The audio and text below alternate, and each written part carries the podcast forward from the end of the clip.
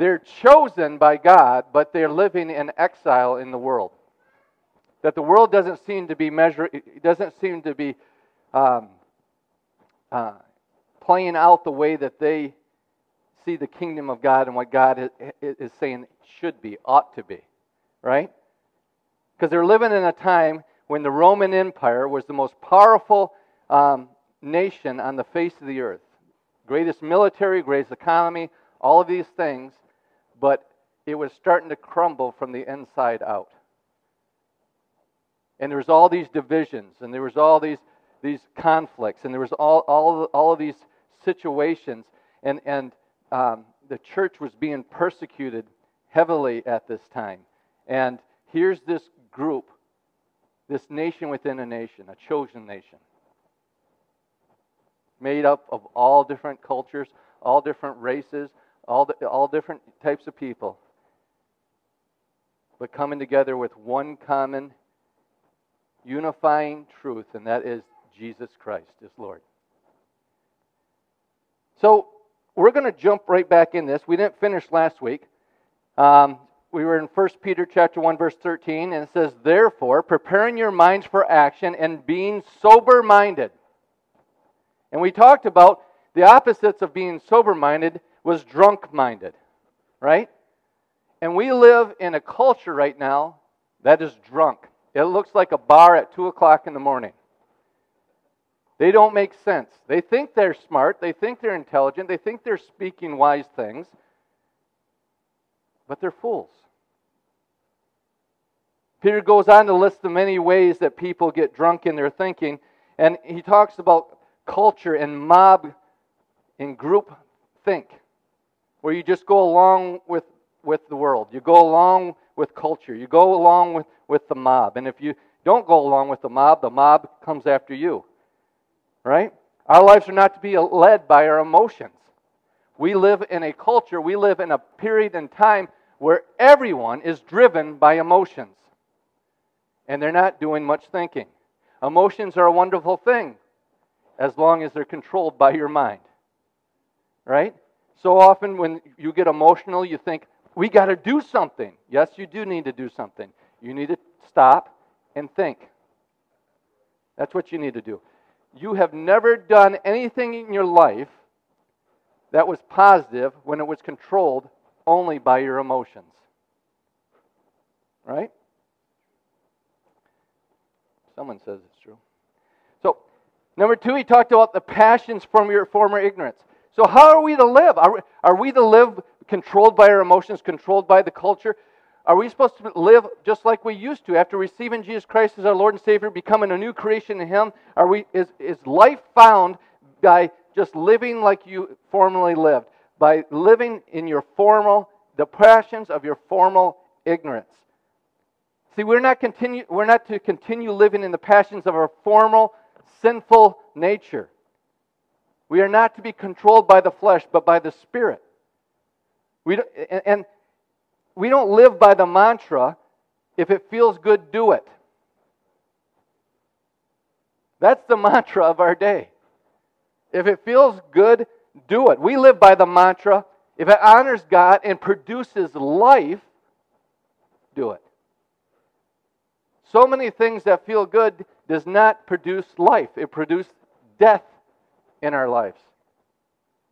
And then family traditions. He, he talks about um, the, the, the mentality of your forefathers. Just because your family has always viewed things a certain way doesn't mean it's right. What he's talking about is Jesus has to be above everything. Jesus has to be above everything, even your flesh and blood. Your worldview shouldn't be passed down to you from your forefathers, it should be passed down to you through the Word of God and through the Spirit of God. If what's been passed down to you doesn't line up with the gospel, doesn't line up with God's view of things, you scrap what, God, what your forefathers showed you and you line up with the Word of God. There, there, are, so, there are so many people that, that they say that they love God, but they just don't believe the Word. Their, their life isn't led by the Word of God. They have an emotional relationship tied to God, but the hard things, the things that go against what they believe in the core of their heart, hasn't transformed the way that they live.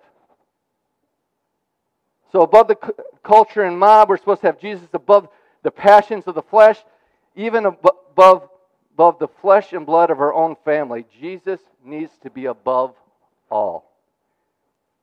Everything else is a counterfeit, and it's looking to rob, kill, and destroy everything that God has given us. So we're going to jump back in. That was a little recap from last week. We're going to jump back into 1 Peter 1:22. 1 Peter 1:22 says, "Having purified your souls by your obedience to the truth for a sincere brotherly love, love one another earnestly from a pure heart, since you have been born again, not with perishable seed, but with imperishable, through the living and abiding word of God. Having purified your souls. You not you don't only need to wash your car. You don't only need to wash your dishes. You don't only need to do the laundry. The Bible says we need to wash our souls. We need to wash our souls. And how do we wash our souls? So you have a soul. You are a spirit. You have a soul, and you live in a body. You're a triune being. God says, Let us make man in our image. What is God? He's a triune being. He's Father, Son, and Holy Ghost.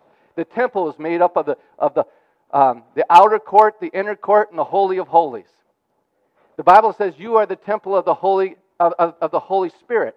You have an outer court, your body. You have an inner court, your soul, your mind, will, and emotions. And you have a Holy of Holies, which has been transformed into the very image of Jesus Christ. That is your born again spirit. Amen? And when you're born again, your spirit is transformed. It's a miracle. It takes place in, a, in nanoseconds. Holy Spirit comes within you, lives in you, and transforms you. But the problem is, is you have a soul, a mind, will, and emotions.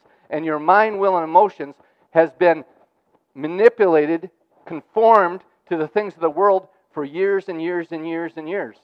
You have st- stinking thinking. I had stinking thinking. I still have some stinking thinking. I got to get that out of, out of my mind. And how do I get out of my, my mind? By transforming my mind through the Word, through the Word of God.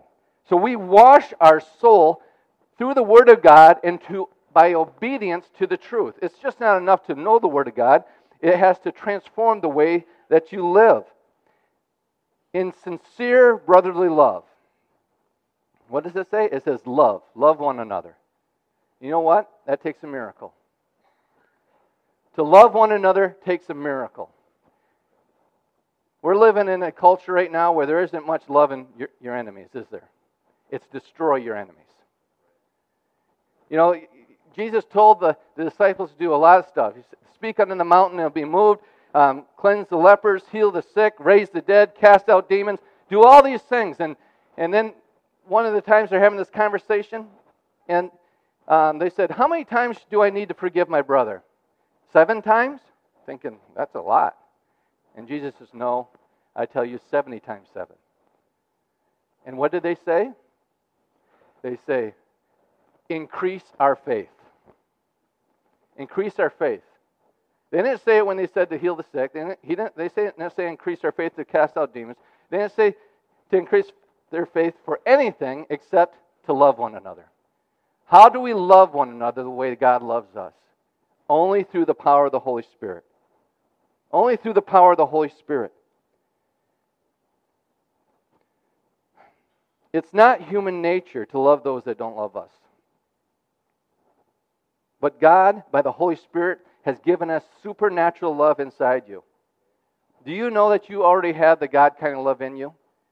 It's part of the fruit of the Spirit. You have love. You have love. So, how do you walk in love? By not walking in the flesh. You walk according according to the Spirit. God is the father, Jesus is our big brother, and the church is a new family, and the church is not to be an echo of what's happening in the world and happening in culture. It's to be an echo of what's happening in the kingdom. We do not live culture up. We live, live kingdom down. We do not live culture up, we live kingdom down. We don't drag try to drag hell up, we bring heaven down.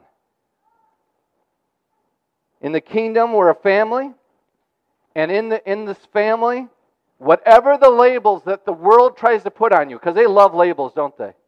They like to pinpoint you. They like to put a label on you and categorize you and put you into little groups and, and divide each one of us. And that's what the world does. But in here, we do not divide. We do not divide.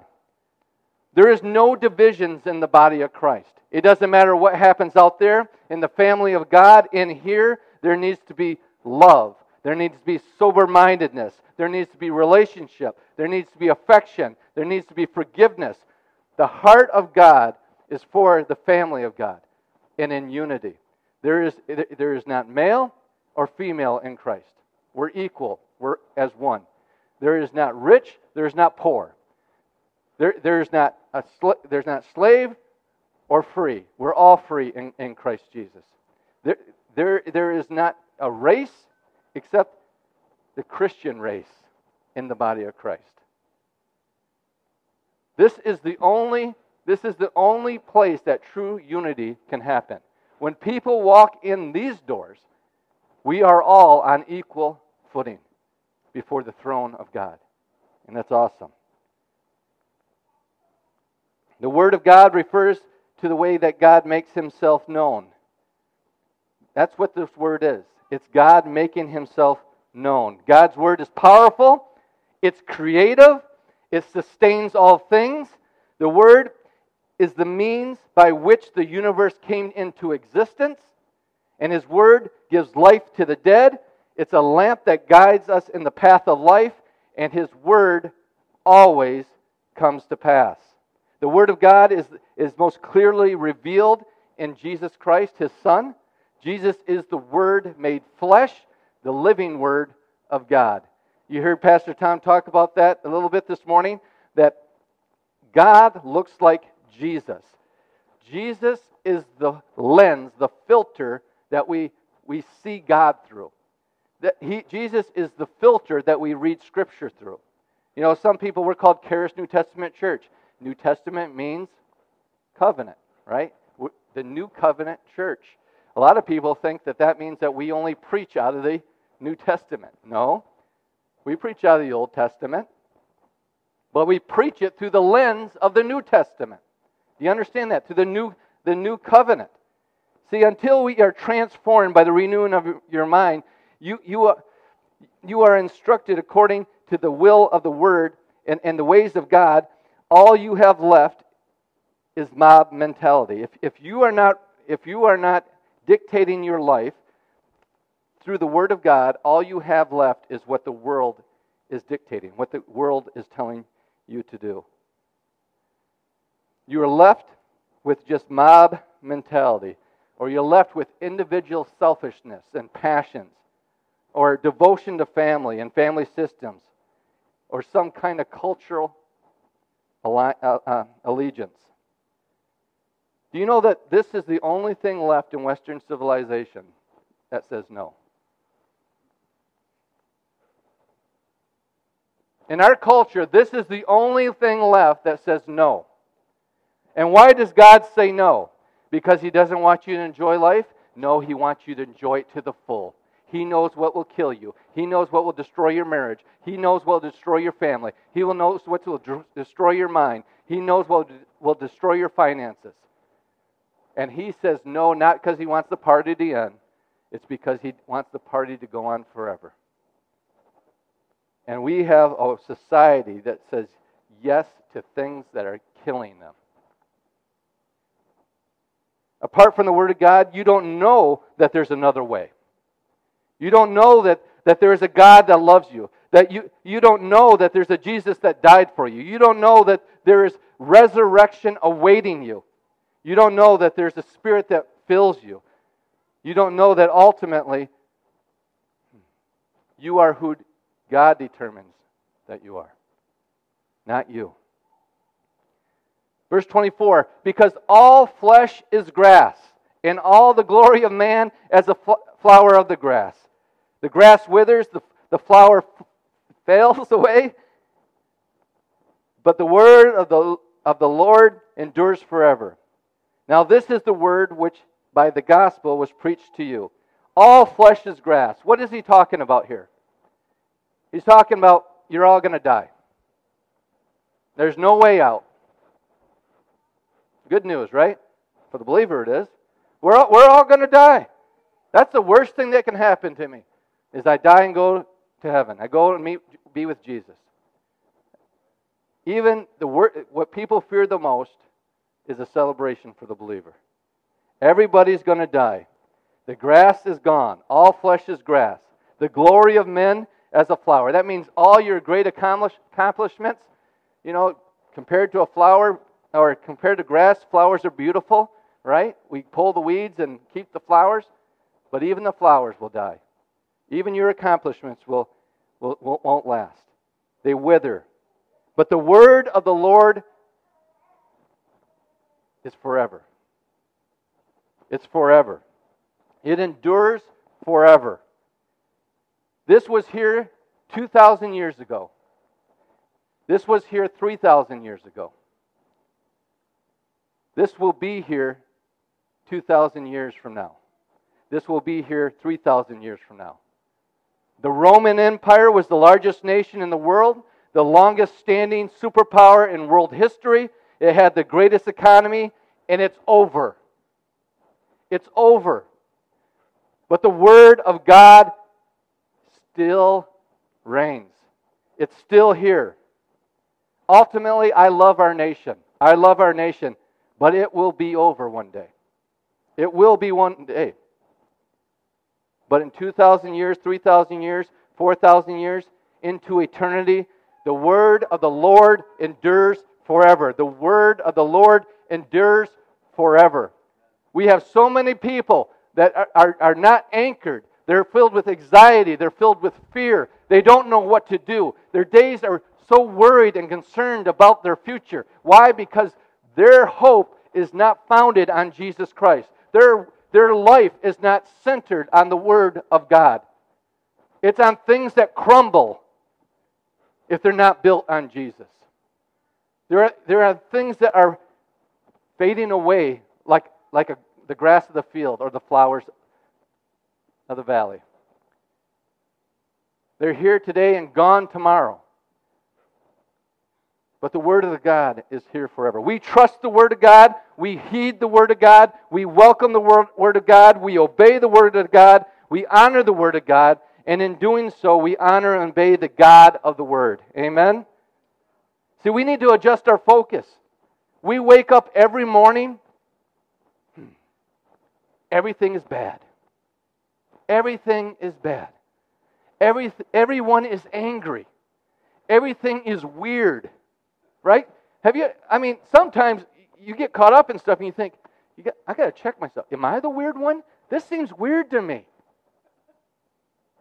This isn't natural. Common sense is far too, too often uncommon. And sometimes I think, am I weird? And then I, then I think about it. No, I'm not weird. I used to be weird. But God saved me from my weirdness. But it's doom and gloom every morning. The good news is that we can adjust our focus. See, the problem is, is, is we focus on the wrong things. We focus on things that are not everlasting, that are not eternal. We can be in the world, but the world doesn't have to be in us. Amen? We don't have to be affected by what's going on out there. We can let what is happening in us, in our spirit, have preeminence and how we live out there. We're going to talk about the Bible today. We're going to talk about Jesus. Peter's going to show us how we can have a healthy mind in the midst of a sick culture. In a world filled with bad news, we need some good news. In a world where everything is, is, is, is fighting and they're fighting over problems. We need some solutions. Let's continue. We're going to continue in 1 Peter and, and, and see what God, if God has something else for us. So we're, we're finally making it to 1 Peter chapter 2. And he says, therefore, therefore, seeing that everything's going to pass away, therefore, seeing that you're not, you're not to, supposed to control your or dictate your life based on the culture, based on mob mentality, based on your selfish desires, based on your family traditions, but the Word of God, that the Word of God is, in, in, is enduring. He says, therefore, laying aside all malice, all deceit, hypocrisy, envy, all evil speaking, as newborn babes desire the pure milk of the word, that you may grow thereby, if indeed you have tasted that the Lord is gracious. So put away all malice, deceit, hypocrisy, envy, evil speaking, which is slander, like newborn, chubby, cute little babies, right?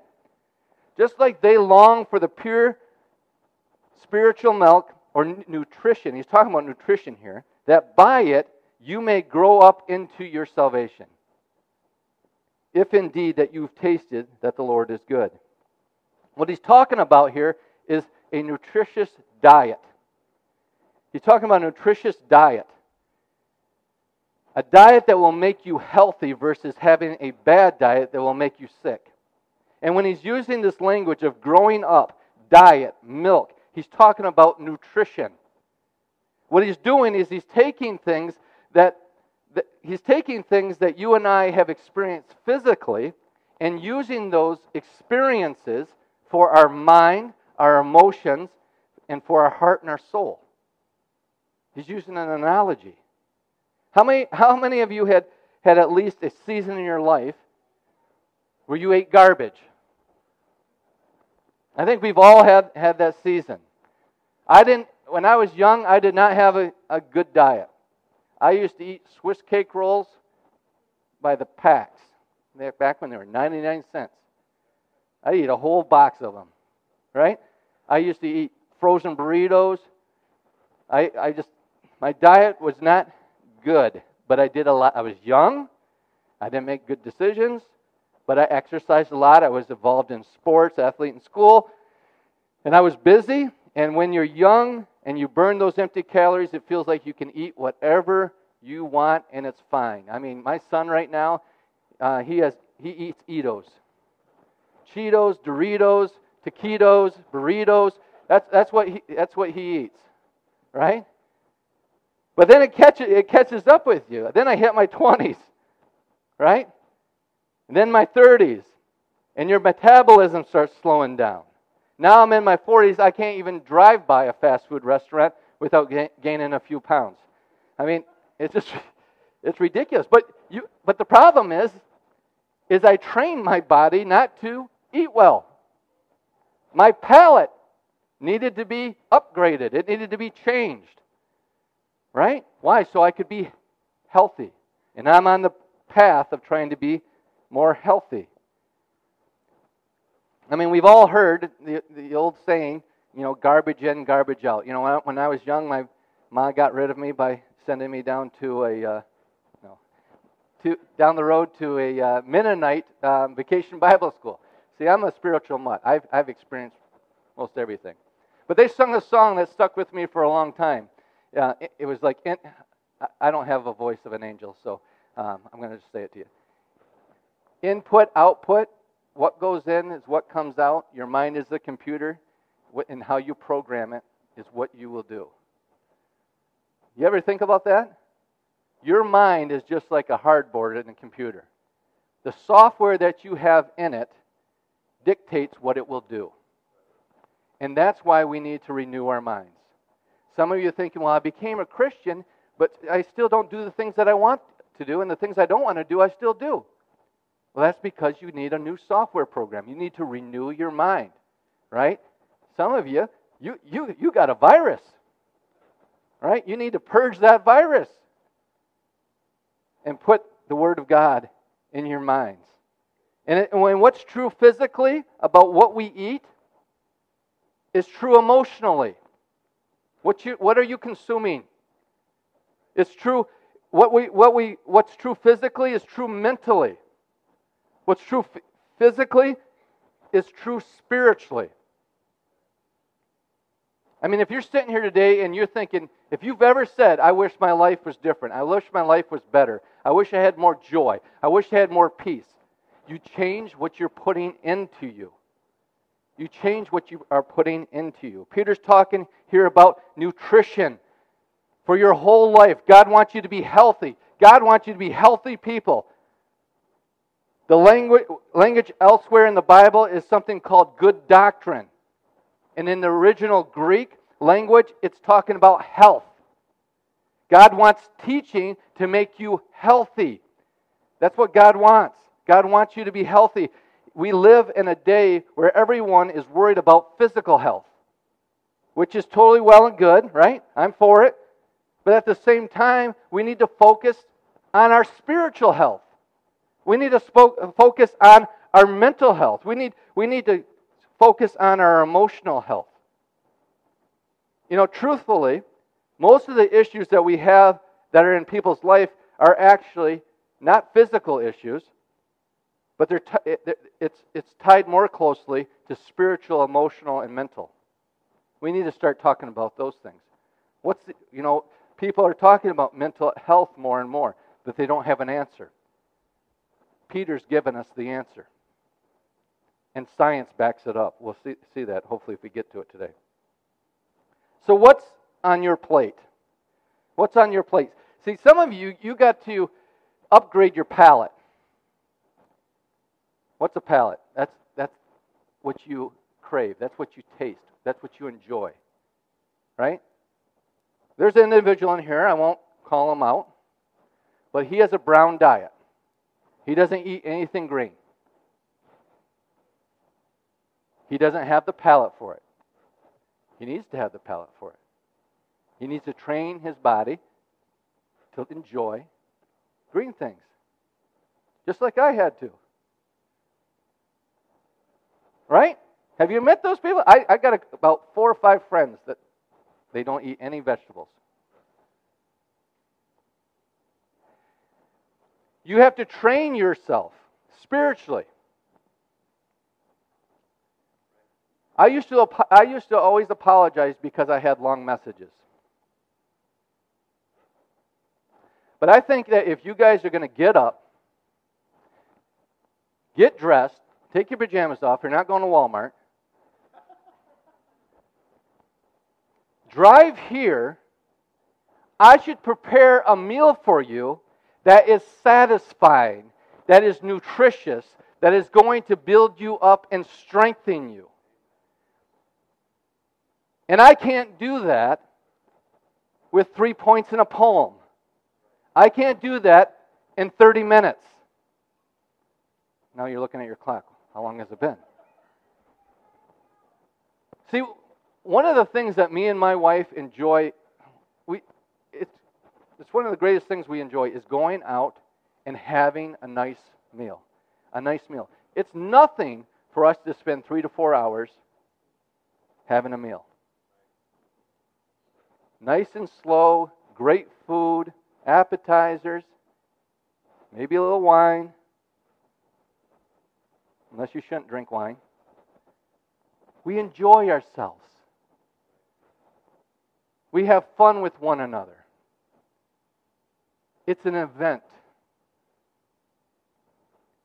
It's a lot different than going through the fast food chain, slamming a burger, and taking off. Sometimes you need a, a quick little devotion, a quick little thing. But it's not going to strengthen you, it's not going to cause you to be healthy. You know, we, we have dinners at our house once in a while, and it's nothing for it to go four, six hours just sitting around the table. And that's what we try to prepare for you here. And I tell you what, most people don't have a palate for it. But one day I'm going to stand before God. And He's going to ask me what I served His people.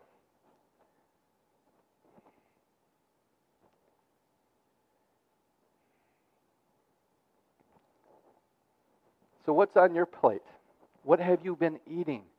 What is, what is what is going into your emotional inputs? What's going into your mental inputs? What are going into your spiritual inputs? He talks about malice. He talks about malice. Peter, Peter talks about a diet that will make you sick. First thing he talks about is malice. If this is on the menu of your life, it will make you unhealthy. Malice is I don't like you. I do not want good for you. In fact, I want punishment or harm for you. I want damage for your life. With my deeds, with my words, I'm going to make your life less pleasant.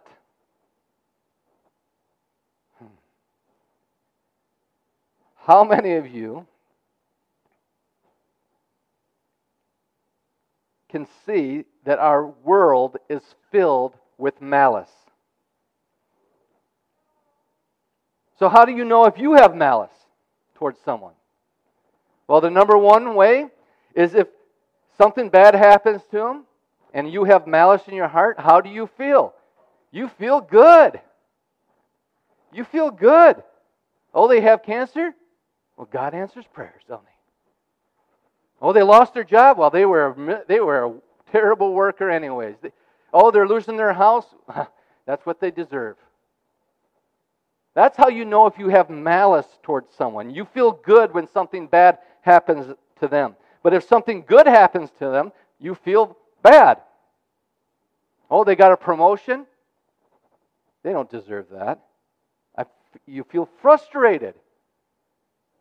They, they, they got married? They got a kid? They got to lead a ministry?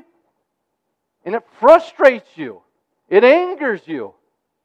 But if something good happens to them, you, you, you're angry too.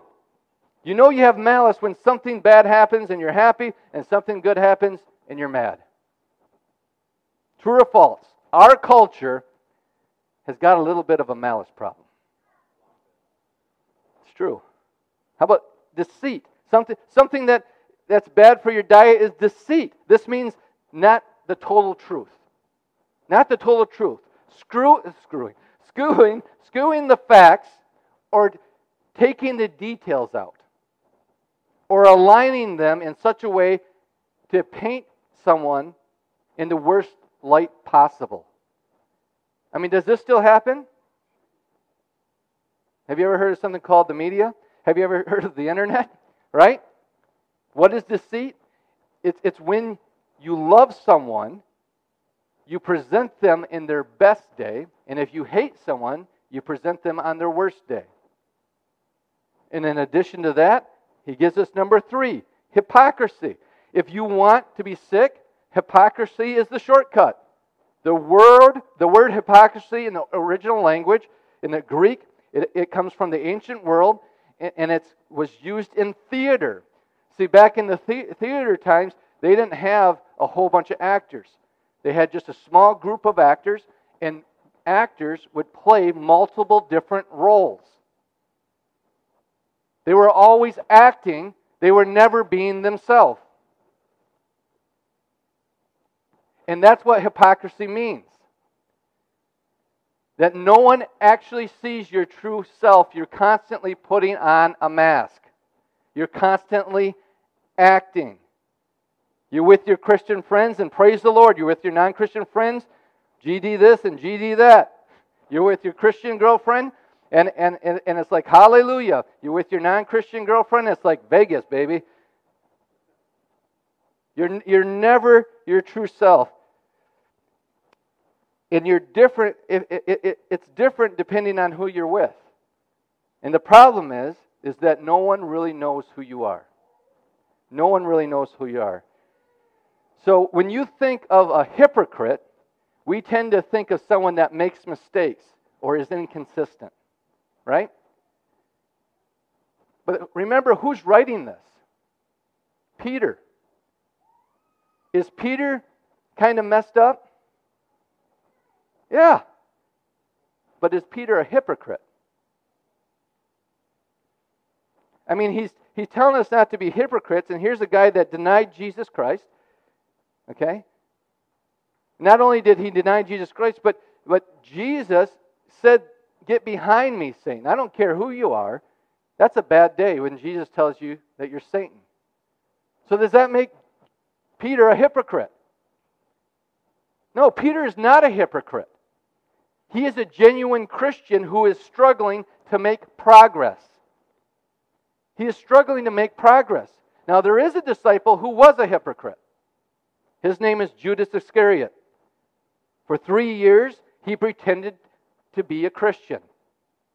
He pretended to be godly. He pretended to be trustworthy. He, he, he pretended to be unified with Jesus. But at no time was this ever the case. He was always pretending. And there are lots of people in the body of Christ, there's lots of people in leadership that are always pretending. They're always pretending. When he's with Jesus, he pretends to love Jesus. When he's not with Jesus, he's plotting against Jesus. So in the 12 disciples, Peter's not the hypocrite, Judas is. is. Peter is not perfect, but he's straining, he's working, and he's making progress in Christ Jesus. And rather and and what we see is Judas is someone who's always pretending. We all know people like this.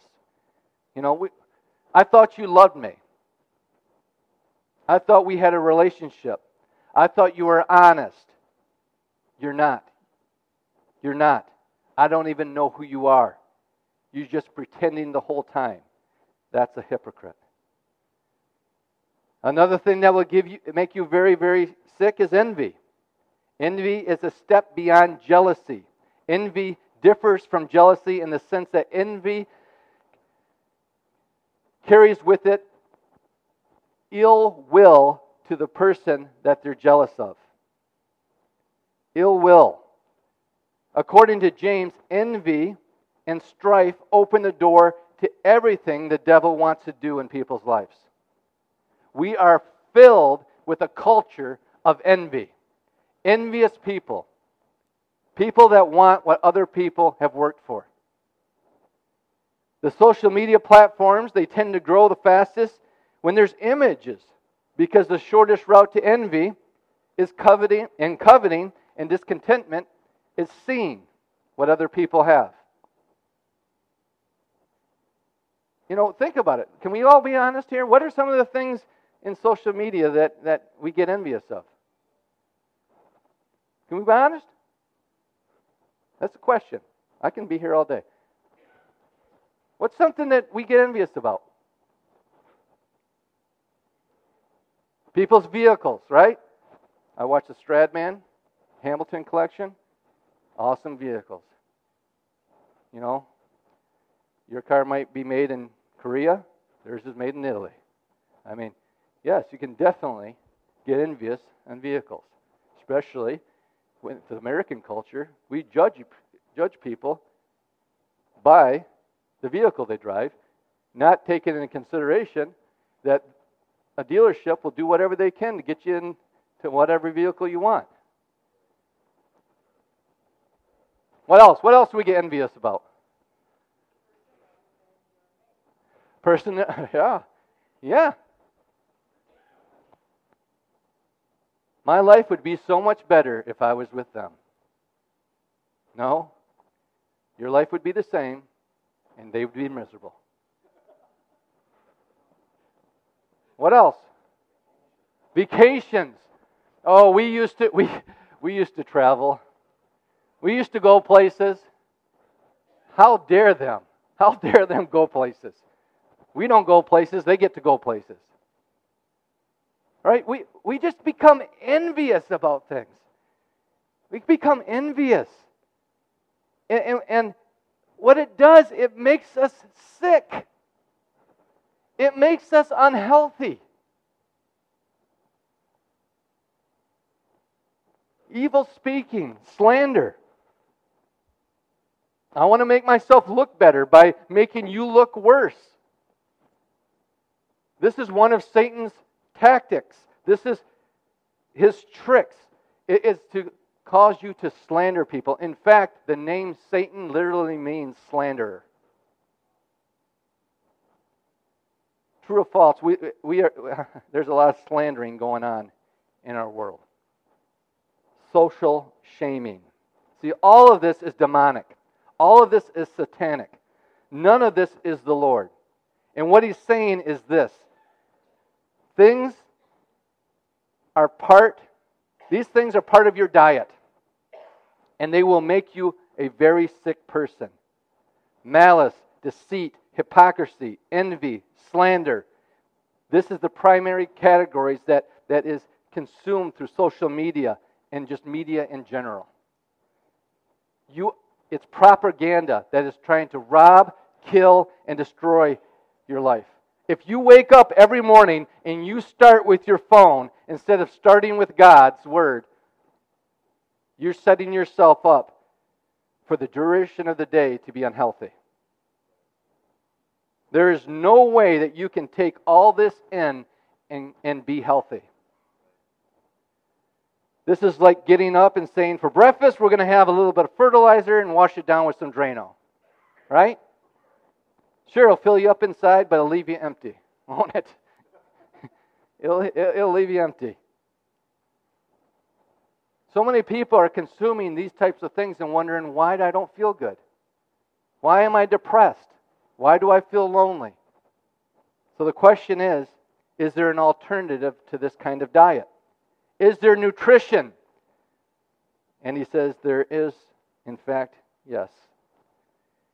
Verse 2 As newborn babes desire the pure milk of the word, that you may grow thereby, if indeed you have tasted that the Lord is good. Now, what he's talking about here he's, talk, he's talking about that you, as a child of God, need nutrition for your mind, for your heart, and for your soul, just like a baby needs nutrition. One of the things I learned when our kids were born is that I knew nothing about babies. And how many of you dads, when a baby is born, you're not sure what to do? Thank God for mothers, right? We're celebrating Mother's Day. Thank God for mothers. They read the book. All right, what to expect when you're expecting. And the first thing it probably says in there, I never read it, is don't expect your husband to know anything. But Peter is using this language so that as newborns, they're, go- they're going to have the nutrition that is needed so that they can grow up and be healthy. And what is true for children is true for the children of God. He, he says that there's, five, five um, there's, there's these five things on the menu that will make you sick, but there's one thing that will make you healthy. What is it? It's the Word of God. It's the Word of God. It's the Bible. It's the Scriptures. That God who made you, the God that knows you, has designed a diet for you because He loves you. There's lots of things you can eat in this world, but He doesn't want you to be sick. He doesn't want you to be depressed. He doesn't want you to be miserable. He doesn't want you to be anxious. And He doesn't want you to be hopeless. He doesn't want you to be stressed out. He doesn't want you to be bitter. He doesn't want you to live a life of conflict. He wants you to be healthy. Healthy. And so he uses this language you have been born again with imper- imperishable seed through the living and abiding Word of God. See, all flesh is grass. Everything fails, everything falls away. Everything except the Word of God that endures forever. Like babies, you need milk, and you can grow up in your salvation. If you tasted that the Lord is good. He's talking about the nutrition for the soul. He's talk, he's saying, saying this. He's saying that people are the product of their teaching. If you look at a kid and they're sick, they're throwing up, they're malnutrition, there should be compassion for that kid, saying someone needs to change that kid's diet. Right? I feel this way as a spiritual leader. If people don't forgive, it's because of bad teaching. If people are burdened and heavy laden, it's because of bad teaching. I don't believe that God loves them. Oh, I don't believe. They don't believe that God loves them. It's because of bad teaching. As a result, it makes them sick. You need God's word as much as you need food. Jesus put it this way Jesus says, Man lives not by bread alone, but by every word that proceeds from the mouth of God. And what he's saying is, in addition to nutrition for your body, you need nutrition for your mind, soul, and heart. There was a study that was done. Now I'm going to prove it, prove what I just taught through science. There was a study that was done, and the result of this study was called the power of four.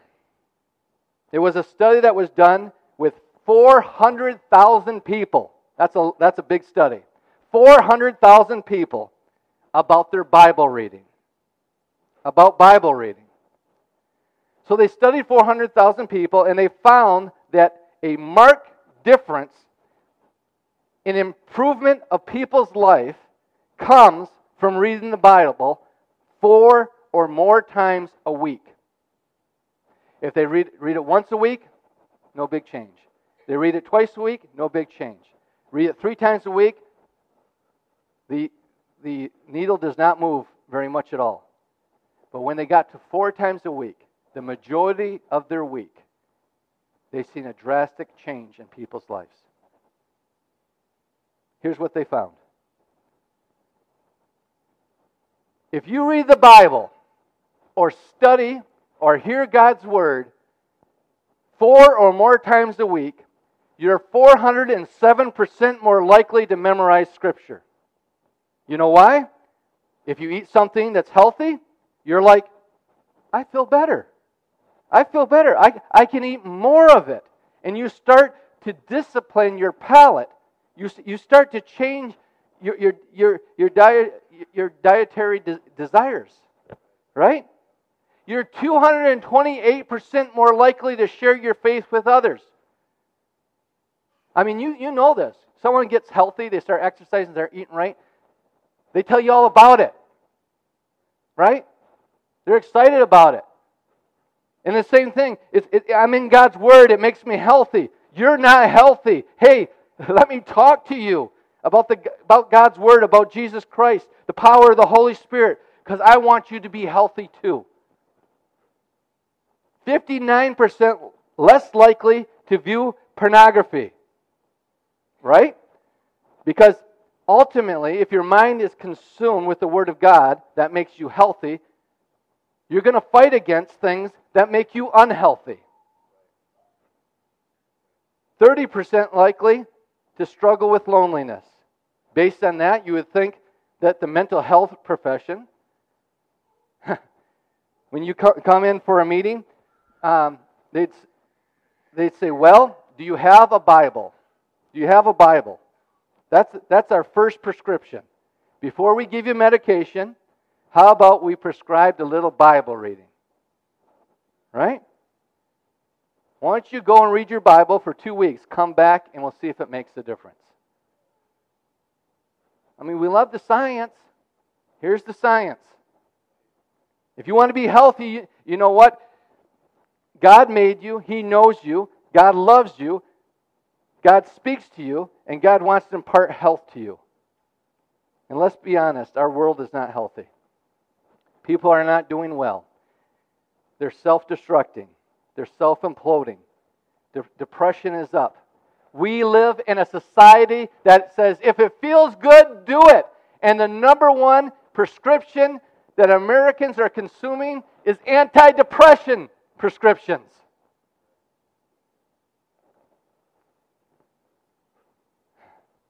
Loneliness is up. Alcohol abuse is up. Drug abuse is up. Spousal abuse is up. Joy is down. People are sick. The world probably isn't getting healthy anytime soon. But you can be healthy. You can be healthy in spite of the world, world by consuming God's word. Amen. And I'm going to, I got more to talk about, but we're going to stop right here. It's Mother's Day. And I know this wasn't a Mother's Day message, but I told you what your mother wanted you to hear.